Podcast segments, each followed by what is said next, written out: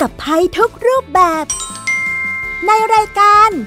เด็กรู้สู้ภัย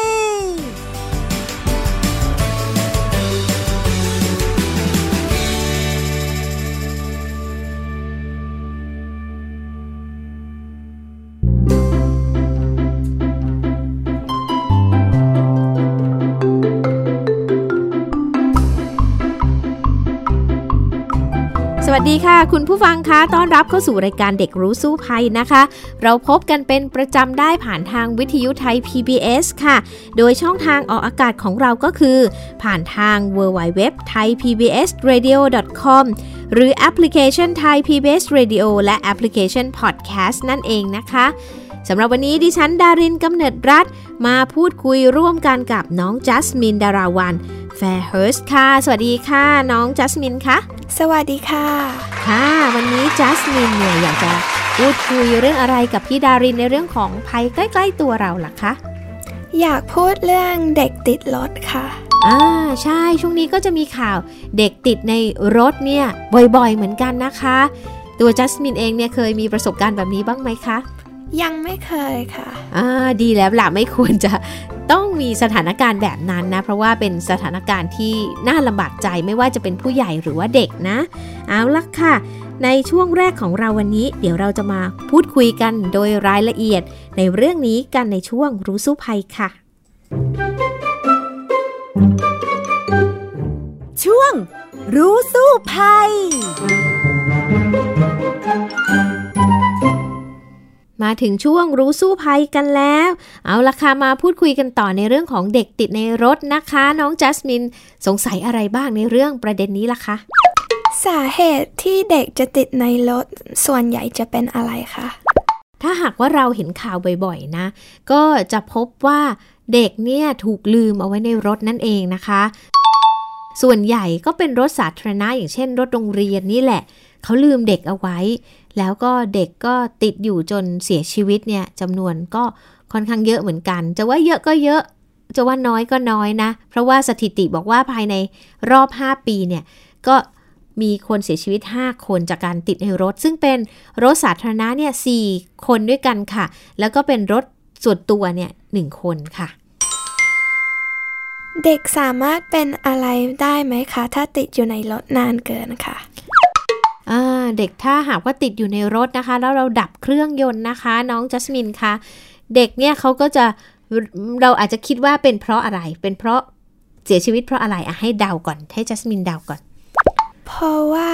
ความร้อนและอากาศค่ะอ่าถูกครึ่งหนึ่งนะ ก็คือว่าการที่เด็กติดในรถเนี่ยนะคะเอ่อจริงๆแล้วเนี่ยเขาไม่ได้เสียชีวิต เพราะว่าขาดอากาศหายใจ เพราะว่าอากาศเนี่ยยังมีอยู่ แต่ส่วนใหญ่เนี่ยจะจอดไว้ตากแดด แล้วก็ร้อนขึ้นเรื่อยๆ อากาศร้อนนี่แหละค่ะทำให้เด็กเสียชีวิตได้ในที่สุดนะคะค่ะและเด็กทำไมถึงเสียชีวิตในรถคะก็เป็นเพราะว่าเวลาที่อากาศร้อนนะคะ อุณหภูมิเนี่ยสูงขึ้นร่างกายของเรานี่ก็จะเริ่มรับไม่ได้แล้วก็หมดสติค่ะ เลือดก็จะเป็นกรดนะคะ และทำให้เราเนี่ยเสียชีวิตได้ในที่สุดค่ะ ดังนั้นเนี่ยการที่ติดอยู่ในรถนานๆเนี่ยก็จะทำให้เด็กเสียชีวิตได้ งั้นต้องรีบหาทางออกมาไม่ให้เด็กเนี่ย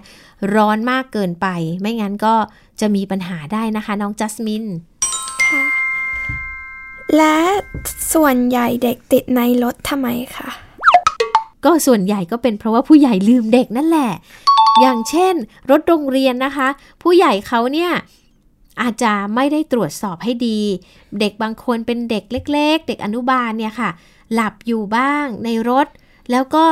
ลืมตรวจตาให้ดีนอนอยู่ ผู้ใหญ่ก็ปิดรถนึกว่าไปหมดแล้วอย่างนี้เป็นต้น ก็หลายครั้งมากที่เกิดเหตุการณ์ที่เป็นโศกนาฏกรรมแบบนี้ แล้วก็ทำให้เด็กเนี่ยเสียชีวิตไปนะคะพี่ดารินเองก็เคยมีประสบการณ์นะลืมเด็กไว้ในรถเหมือนกัน อ่า สงสัยไหมว่าเป็นเพราะอะไร เพราะว่าอะไรล่ะคะอ่ารถของเราเนี่ยมันจะเป็นล็อกอัตโนมัติค่ะ ทีนี้เนี่ยเราก็เด็กใส่ไว้ในรถใช่ไหมเด็กก็เป็นเด็กเล็ก ๆ อยู่อย่างนี้ แล้วก็เราก็ออกไปข้างนอก แล้วรถเนี่ยก็ล็อกอัตโนมัติเลย คราวนี้อุ้ยทำยังไง เพราะว่ากุญแจเนี่ยยังอยู่ในรถอยู่ ตัวเราเนี่ยอยู่นอกรถไปแล้ว กระจกปิดหมดทุกด้านแบบนี้ แต่ตอนนั้นเนี่ยยังโชคดีว่ารถสตาร์ทอยู่ไงคะ อากาศก็ยังมียังมีการเปิดแอร์อยู่ยังไม่ได้ร้อนขนาดนั้น แต่เด็กอะหลับอยู่ ฉะนั้นเนี่ยเราก็ต้องพยายามเรียกเด็กค่ะ ให้ตื่นขึ้นมา แล้วก็ให้ดึงปลดล็อกให้ได้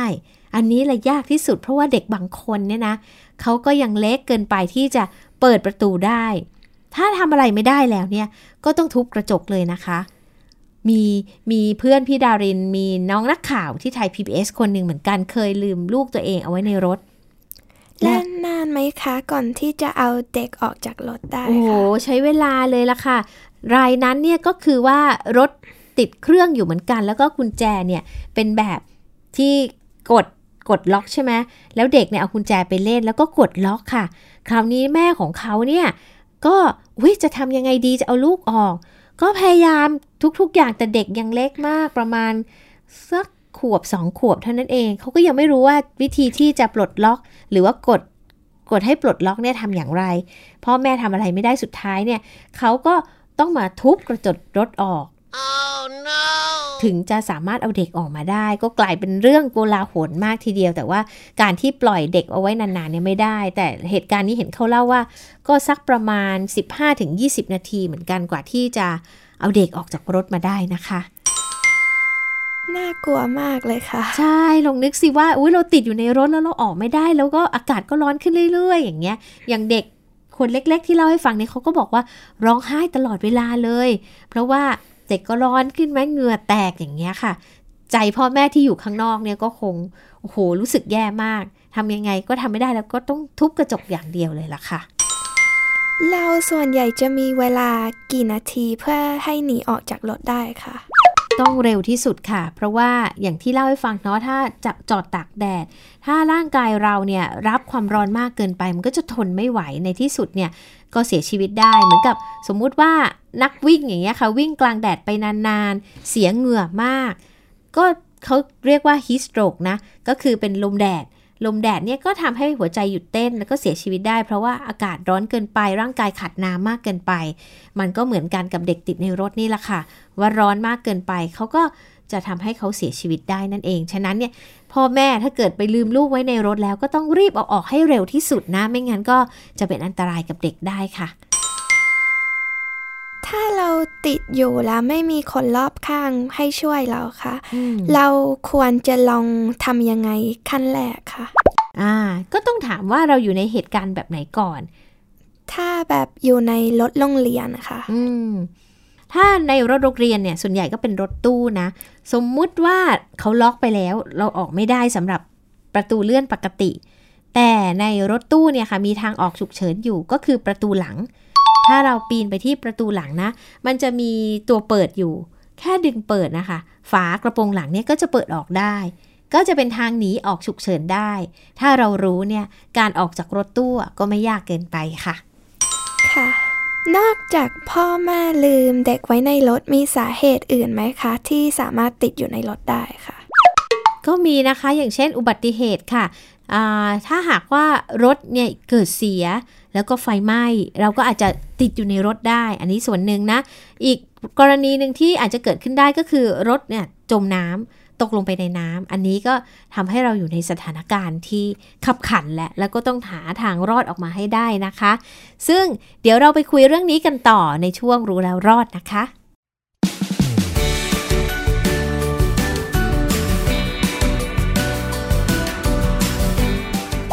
สอนเด็กให้เรียนรู้ สู้กับภัยทุกรูปแบบ ในรายการ เด็กรู้สู้ภัย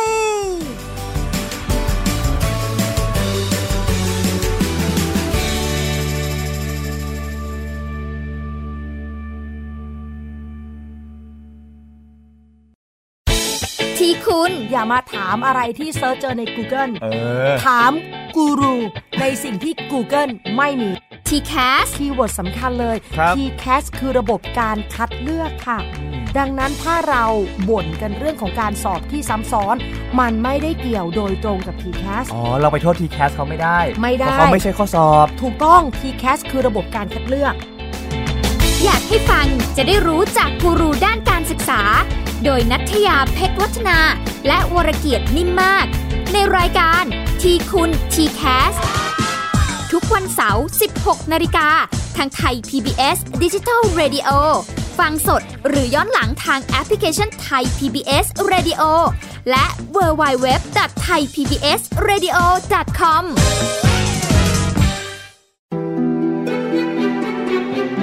สัมผัสเสียง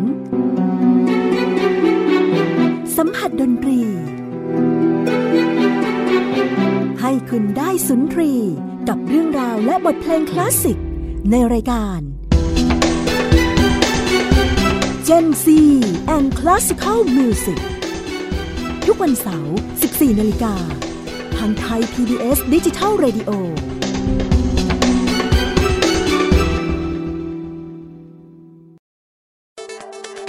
อัปเดตสถานการณ์รอบโลก ประเทศจีนนี่เราทราบกันดีนะคะว่าเป็นประเทศที่จะมีปัญหาเรื่องความสมดุลของประชากร คนที่ได้รับความสนใจจากวิกฤตในครั้งเนี้ยก็คือนายกรัฐมนตรีนิวซีแลนด์ เรื่องราวสีสันจากต่างแดน ก็มีช่อง YouTube เป็นของตัวเองใช้ชื่อว่าครัวคุณยาย โรงพยาบาลเพื่อดูแล ช้างเหล่านี้ที่เมืองมัทุราค่ะที่รัฐอุตรประเทศ จะมีภารกิจก็คือส่งนักบินอวกาศผู้หญิงล้วนอืมๆออกค่ะไปทำภารกิจหน้าต่างโลก โดยทีมข่าวต่างประเทศไทย PBS ทุกวันจันทร์ถึงศุกร์ 11 นาฬิกา ทางไทย PBS Digital Radio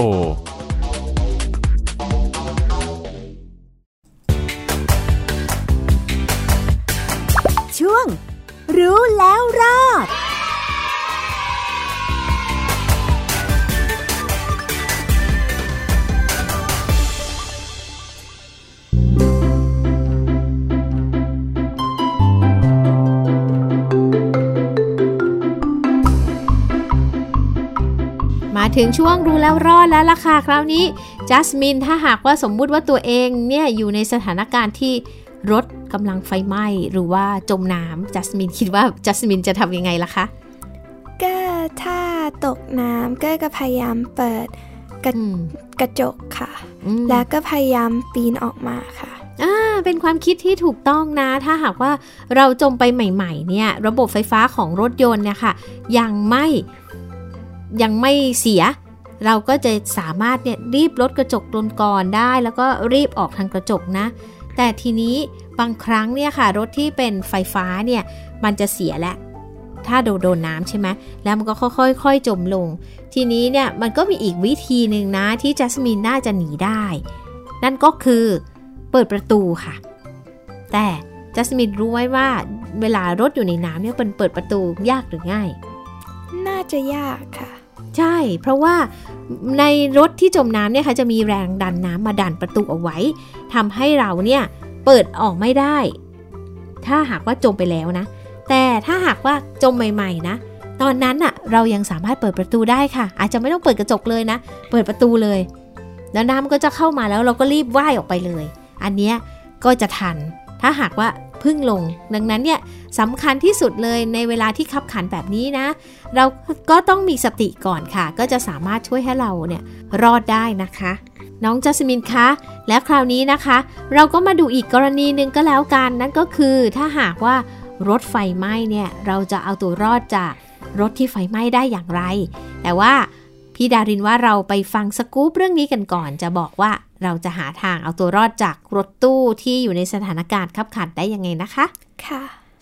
ทุบกระจกรถเพื่อเป็นทางออกฉุกเฉินเมื่อเกิดอุบัติเหตุ เป็นทางรอดหนึ่งในภาวะขับขันเมื่อเกิดอุบัติเหตุ รถไฟไหม้หรือรถจมน้ำวันนี้เราจะมาทดสอบวิธีการทุบกระจกรถตู้คันนี้ กับผู้เชี่ยวชาญด้านยานยนต์ จากมหาวิทยาลัยเทคโนโลยีพระจอมเกล้าพระนครเหนือกันค่ะ กระจก ถ้าสมมุติเราเอากระจกลงไม่ได้ เราก็ต้องผ่านทางกระจกวันนี้ที่วิธีการก็ทำยังไงก็ได้ให้กระจกแตกนะฮะจริงๆแล้วกระจกทุกบานเนี่ยมันจะมีมาตรฐานที่เกิดขึ้น มาตรฐานเรื่องเกี่ยวกับการทดสอบทางกล แล้วก็มาตรฐานการทดสอบการมองเห็นต่างๆ แต่เพื่อออก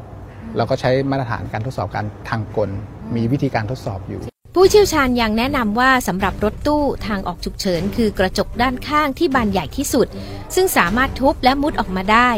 รถตู้บางคันจะมีสติกเกอร์ทางออกฉุกเฉิน และค้อนทุบกระจกติดตั้งมาให้ด้วยค่ะ ทีนี้ถ้าเราเราจะทุบกระจกหรือว่างัดกระจกเนี่ยค่ะอ่ามัมันมีอุปกรณ์อะไรในรถบ้างที่จะช่วยให้เราสามารถงัดได้อะค่ะจริงๆแล้วเอ่อวัสดุอะไรที่เป็นโลหะที่แข็งนะฮะแล้วก็มีน้ำหนักเอ่ออันนี้เบาะหลังเนี่ย ไอหมอนรองศีรษะเนี่ยเขาดีไซน์ไว้เพื่อรับแรงกระแทกค่ะกรณีรถโดนชนท้าย แล้วตัวที่มีความแข็งแรงมากที่สุดก็คือตัวเหล็กตัวนี้อ๋อเนี่ยอ่านะคะนะฮะตัวเหล็กตัวนี้จะเป็นเหล็กตัน ประเด็นหลักก็คือเหล็กตันเพื่อรองรับศีรษะเราเวลาโดนชนท้าย คันนี้มีค้อนอ่าอันนี้ เขามีค้อนแล้วค่ะอาจารย์ ครับ อย่างนี้เนี่ยก็เอาไว้ทุบได้ใช่ไหมคะ ใช่ครับ อันนี้เป็นมาตรฐานที่ติดเข้าไปในรถเลย ก็คือเป็นมีน้ำหนักค่ะ นะฮะเห็นว่าน้ำหนัก แล้วก็มีจุดหนึ่งจุดกระแทกอืมนะฮะเพราะฉะนั้นจุดกระแทกก็คือเพื่อแรงทั้งหมดที่จะส่งผ่านผ่านจุดที่รับบนกระจก คุณผู้ชมคะตอนนี้เราก็อยู่ในรถแล้วนะคะ เตรียมที่จะทดสอบการทุบกระจกรถกันดูค่ะ เอ่อลองกระแทกดูก่อน นะฮะมือใช้มือสองอันกระแทกดูค่ะนะฮะดูซิว่าออกไหมค่ะถ้าเนื่องจากกระจกลักษณะเนี้ยมันเป็นกระจกอบแข็งมันจะมีความเปราะอ่าอ่าไม่ออกไม่ออกค่ะอ่าเนี้ยลองดูใช้ใช้ตัวเนี้ยฮะมันจะมีแข็งลองกระแทกครับลองลองสั้นๆหน่อยฮะกระแทกที่จุดเอ่อสั้นๆ ลองกระแทกดูว่าสั้นๆเอ่ออย่างนี้นะคะลองสั้นดูนะฮะอ่านะคะลองนะครับค่ะอาจารย์อ่าไม่แตกอะค่ะไม่แตกอ่าลองยิ ไกลมากขึ้นฮะไกลเวียงเลยนะคะ อ่าเวียงเลยครับเวียงเลยว่าจะแตกไหมนะอ่าโถอ่าไม่แตกเลยค่ะ อ่าอ่าเป็นรอยเป็นรอยเป็นรอยฉ ใช่ เพราะฉะนั้นวิธีมันจะมีความแข็งระดับหนึ่งเพราะว่ากระจกเนี้ยเป็นกระจกเทมเปอร์อบแข็งๆอืมเอ่อมันเดี๋ยวลองดูฮะเราต้องใช้การงัด อาจารย์พยายามเอ่อเอาเอาส่วนที่แข็งที่สุดนะฮะ ค่ะ ยัดเข้าไปเพราะว่ากระจกลักษณะเนี้ยมันจะอย่างนี้ เปราะ มันจะเปราะที่ที่ขอบกอ่าระจกนะคะอ่ายัดเข้าไปฮะแล้วทำไงคะอาจารย์ยัดเข้าไปแล้วก็งัดเป็นลักษณะเปิดฝาเหมือนเปิดฝาฝาเบียร์เนี่ยฮะเปิดฝาเบียร์ต้องลึกๆไหมคะลึกๆต้องลึกฮะต้องลึกลึกนะลึกลึกอะอ่าโอ้ยอ่าอ่าอ่าอย่างนะนี้ฮะอ่าอย่างนี้อ่าเลยนะคะครับ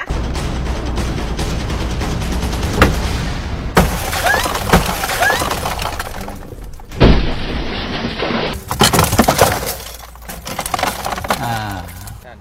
อ่าจะเห็นว่าการแตกลักษณะเนี่ยเป็นเม็ดเล็กๆ นะฮะเพราะว่าความเปราะกระจกลักษณะเนี้ยจะไม่ได้ใช้อยู่ที่กระจกด้านหน้า เพราะว่าเราสามารถมองเห็นเอ่อเอ่อมองมองเห็นช่องทางวิข้างหน้าเนี่ยค่อนข้างลำบาก เพราะมีเกินการการการแตกเล็กอาจารย์คะตอนนี้เราอยู่ในรถตู้แล้ววิธีการที่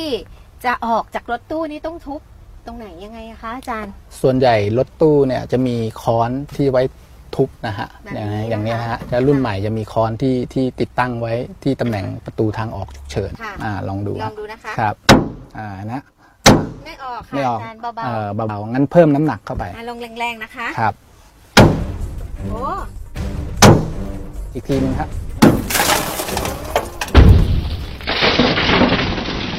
ผู้เชี่ยวชาญแนะนำว่าถ้าไม่สามารถทุบกระจกออกได้ ก็สามารถเปิดประตูหลังรถตู้ออกได้ ด้วยการพับเบาะขึ้น แล้วเปิดเพื่อหนีออกไปค่ะ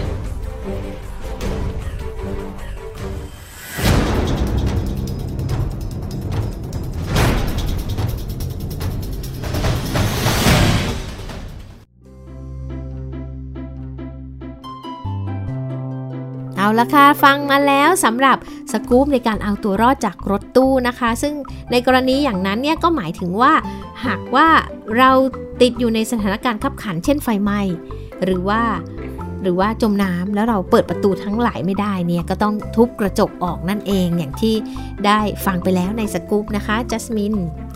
เราควรใช้อะไรทุบกระจกค่ะอ่า